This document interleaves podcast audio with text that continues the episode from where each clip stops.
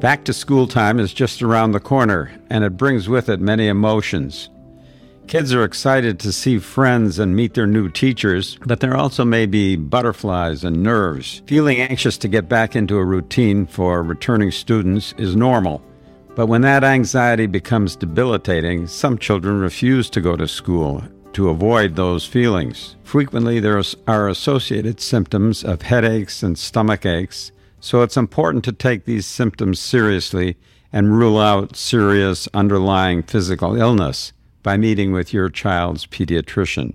Usually, these symptoms don't disappear entirely, but the pediatric evaluation allows us to remove them from center stage, so to speak. It's important to note as well that your child is not alone in feeling this way sometimes. As many as 5% of students in the U.S engage in school refusal at some point during their schooling. And the truth is, parents can feel powerless to help their kids. So, what can you do? Today, we're going to be talking with Dr. Jennifer Herren, a psychologist at Bradley Hospital who specializes in treating children for school refusal. Welcome, Dr. Herren. Thank you so much for having me. Please call me Jenny. Jenny, it is. This is Mindcast Healthy Mind, Healthy Child a podcast from the mental health experts at Bradley Hospital, the leaders in mental health care for children.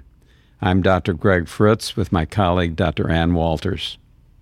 Jenny, so glad you could join us. Here at Bradley, I know we've treated many children and families for school related anxiety, and so we thought this would be an important topic to cover on Mindcast. As Greg mentioned, we recommend talking to a pediatrician to rule out any physical illness that could be related to symptoms. Everyone needs to be confident that we're not missing something serious that needs medical treatment. Once that's been accomplished, therapy can be remarkably effective in getting kids back on track and back in school. So, to orient our listeners, what is school refusal? So, school refusal is when children or adolescents have difficulty consistently attending school for the full day or even partial days. Most kids have some reluctance to go to school at one time or another, but kids with school refusal have difficulty showing up persistently. And it's usually associated with a significant deal of distress for them. So, this may mean that they are missing days consecutively, or what I think of as the creep, where they may miss one day, one week, mm-hmm. a couple of days, another week. And then before you know it, they're not getting to school at all. And so, if we think about the DSM 5, which gives us psychiatric diagnoses, school refusal is not a specific disorder, but is commonly associated with a number of anxiety disorders, such as separation anxiety, social anxiety, panic disorder, generalized disorder, and OCD. So, the list can go on and on. So tell us about, if you would, the ways in which anxiety drives school refusal and the importance of understanding the function of school avoidance behaviors. Absolutely. So, as humans, when we feel anxious, our natural tendency is to want to avoid a situation or escape a situation. And so, when there's anxiety triggers in the school environment, kids naturally want to either avoid going to school or leave school early or to escape school.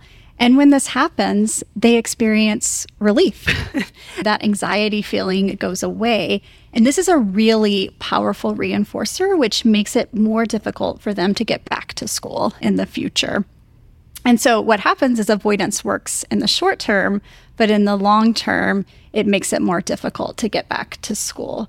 And kids miss out on the opportunity to learn that they can handle being at school, they can tolerate those feelings of distress, and get through the day.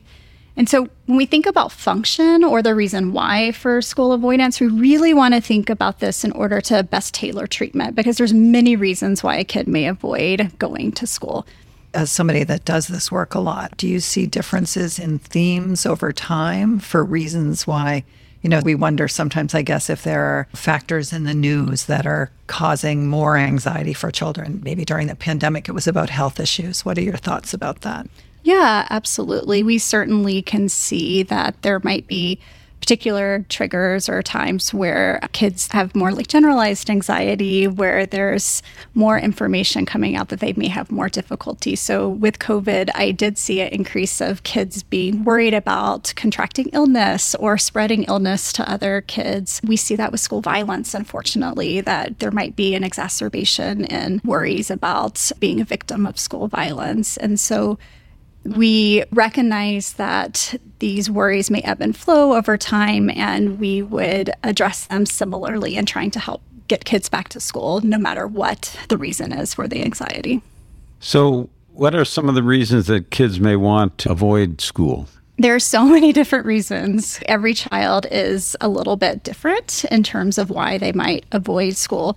So while I primarily deal with anxiety contributors to school avoidance, there are other reasons such as depression or oppositional behavior or targeting or bullying that's happening in the school environment. So it's really important. I encourage parents to be curious to ask their kids to try to not assume an understanding why a kid is having trouble getting to school, but to open the door for a dialogue. So, if a child is being bullied, for instance, we would really want to ensure there is appropriate intervention and that the child is going back to a safe environment. We also see school refusal happen around different times of transition. So, it's September, so parents may be facing this very issue right now with kids having difficulty after a summer vacation, and maybe they're going to a new school, they're moving from elementary into middle school or they've been home for winter break or an extended illness. And so these times of vulnerability can often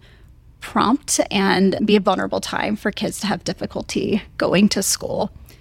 For more anxiety related reasons, which I see all the time in my office, there are just a number of concerns that may lead to school avoidance behaviors. So, if we're thinking for a kid that has panic attacks and maybe had a panic attack in the school environment, they may be worried about having another panic attack. For kids that have perfectionism or performance related worries, that can certainly be a trigger around grades. For kids with social anxiety, getting called out in class unexpectedly or navigating the dreaded lunchroom. For some kids, that's a great environment. For other kids, that's really anxiety provoking for them. And so there are many different reasons that could contribute to a kid being avoidant of school. So be curious, don't make assumptions. Yeah, and certainly the therapeutic work has to be directed toward the child's own particular reasons rather than the other theoretical reasons that are possible but not relevant for that kid. Absolutely. We want to tailor treatment to be individualized to that particular child and their core fears. So, what's driving their own anxiety? So, what does that look like? It's sort of a typical day in the life. What's it like when a child comes to see you in your office? Can you give us a sense of what it might look like? Sure. When a kid is presenting to my clinical practice who's experiencing school refusal behaviors, I start out with that thorough assessment. So I spend time getting to know the child, getting to know the family, understanding what might be driving that school avoidance. And then beyond that, even though the individual therapy will look different, the principles, the guiding principles are similar. So I use what's called cognitive behavioral therapy and a specific type called exposure therapy. And what that involves is the child slowly taking manageable steps to reintroduce them into the school environment or to face the parts of school that are anxiety provoking and very manageable steps. Let's take a kid that's in elementary school that hasn't been to school in a while, so has been avoiding school. It may feel too hard to jump into an entire day back at school and very anxiety provoking. So compare this to running a marathon. We're not going to go out and run the full 26 miles, right? We're going to want to start with that first maybe even fourth of a mile. And so, what that looks like in practice is planning with family around. We do them in the office when we can, but planning to do exposures. And so, that could look like driving past the school.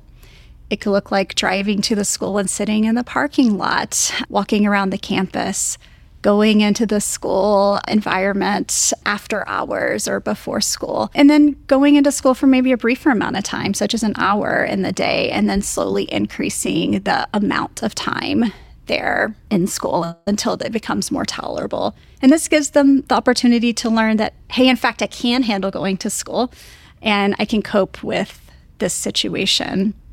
And so that's kind of really specific to the school. If there are other drivers to their anxiety, let's take a kid with social anxiety that feels very nervous about answering questions unexpectedly or talking to unfamiliar people or peers. We may also do exposure work in the community or in the office to help build their confidence around handling those types of situations. So when they return to the school environment, they're feeling better prepared and they have that experience from practicing in the office and the community as well. And I think that makes a lot of sense. It kind of goes back to what you were saying about being curious because sometimes we'll have kids come into treatment who are going to school, but they're sitting in the guidance office all day. And so it's kind of school refusal in that they're not in class, but there must be something different, maintaining the inability to go into the classroom specifically, right? Right, exactly. So maybe there's a particular subject or a teacher getting called on. And so for some kids, it's about getting them in the door and just being at school. But then the next part of exposure is reintroducing them and getting them back into the classes that feel more difficult for them. Say something about the time frame. I mean, obviously it's different one child from another, but what are you thinking when you have a child, an average child, present to you about how long this is going to take and how many sessions and you're going to hear my favorite answer. It depends. Of course, it depends. And I think the goal is the more kids practice, the easier it gets. And so, if you're able to consistently practice, we're hoping this is meant to be more of a shorter term treatment that's actively involved in doing these exposures on a daily basis. And so, hopefully, within weeks to months, kids are back and acclimated and in the school environment.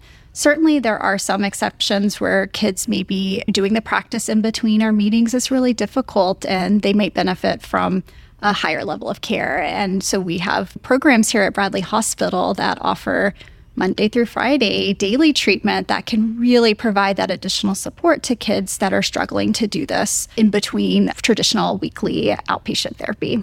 How do you loop in the child school? Are there particular ways that administrators or teachers can help with these situations? That's an excellent question. I would recommend looping in the school as early as possible the more a child misses school, the harder it is to get back. It really becomes a vicious cycle. And school personnel, administrators, teachers can really be helpful collaborators and problem solvers and really allies in this work. Some examples of ways school staff have been helpful in cases that I treat are having someone come and help with the transition of the child leaving the car and getting into the school building, or having the opportunity to have a five minute check in with the school staff at the very beginning of the day, or a point person, whether it's a guidance counselor, a social worker, a school psychologist that they can go to and check in if they need a short break and then to return to class. The other thing to consider is when kids miss, and this is particularly important for adolescents and in middle school and high school, they miss curriculum. So they're missing academics. And getting further behind a lot of times increases the stress and the anxiety about returning to school. And so our school staff and teachers can help us problem solve ways to try to mitigate this stress and whether that's extensions in terms of classwork, whether it's a reduction in classwork, whether it is additional tutoring, all of these may be helpful in trying to help the child get back caught up in terms of their academic work. I think it's so important for families to remember too that schools have a lot of experience in working with kids that are feeling mm-hmm. anxious in school. And sometimes really simple interventions are just right there and available. I'm thinking of kids maybe who are just getting into middle school and they just really need to practice how to open their locker because it's so complicated when you've never had to do that. Or worried about forgetting to bring things to class. So maybe they go leave class a little early. You know, so many things that schools can offer that aren't a huge ask, really. Exactly. And I've treated kids that weren't going to school at all because they were worried about eating in the lunchroom. They were worried about vomiting or uh, peer vomiting and being able to start out with being able to eat in a private space for lunch and getting to school and then slowly working up to being able to resume eating lunch in the bigger cafeteria, then became a treatment target. So, say something, if you would, about the role of the parents in this treatment. I'm sure it's important. Yes, it's very important. In fact, I believe it's a critical ingredient and needed for this treatment. And parents really should be included in treatment planning and problem solving about how to best help the kids. Parents are the ones that are needing to set those firm limits around getting to kids to school on a daily basis. This is exhausting. It's hard for parents. It can certainly impact families more broadly in terms of family conflict, parents' ability to get to work on time. And so, as a provider, I'm talking to parents about how they're responding to kids and what are the ways I can support them around setting these limits when their child is experiencing anxiety or physical symptoms of anxiety, which is hard for them to see. So I like to partner with parents and helping them get to the point where, even though it's hard, that they're feeling more confident in their ability with setting these limits.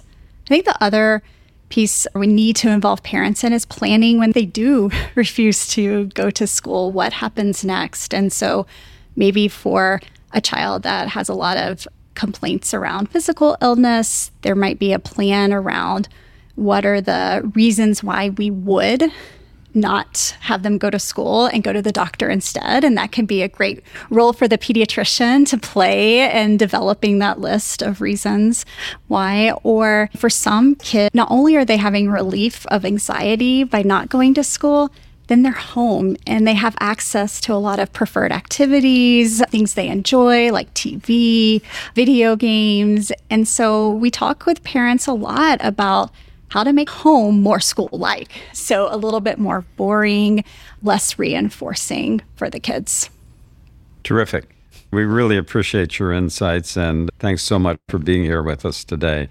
It seems to me that the fallout due to the pandemic knows no bounds and that we're seeing children disproportionately affected by them. Kids who may have had anxiety before the pandemic may have embraced virtual learning wholeheartedly. And now they must return to in person schooling without any consistent supports in place. Or on the flip side, perhaps there were students that weren't anxious before but now have developed some anxieties due to the shutdowns. Either way, this discussion is sure to be helpful to parents and will provide them with some tool to draw from if they notice these behaviors in their kids. So thank you so much for being here with us today. We very grateful. Thank you so much for having me. And if you found this podcast helpful, please share it on your social channels and check out our entire podcast library at bradleyhospital.org slash podcasts for topics of interest to you. This is Mindcast, Healthy Mind, Healthy Child, a podcast from the experts at Bradley Hospital. I'm Dr. Gregory Fritz with my colleague, Dr. Ann Walters, and we both thank you for listening.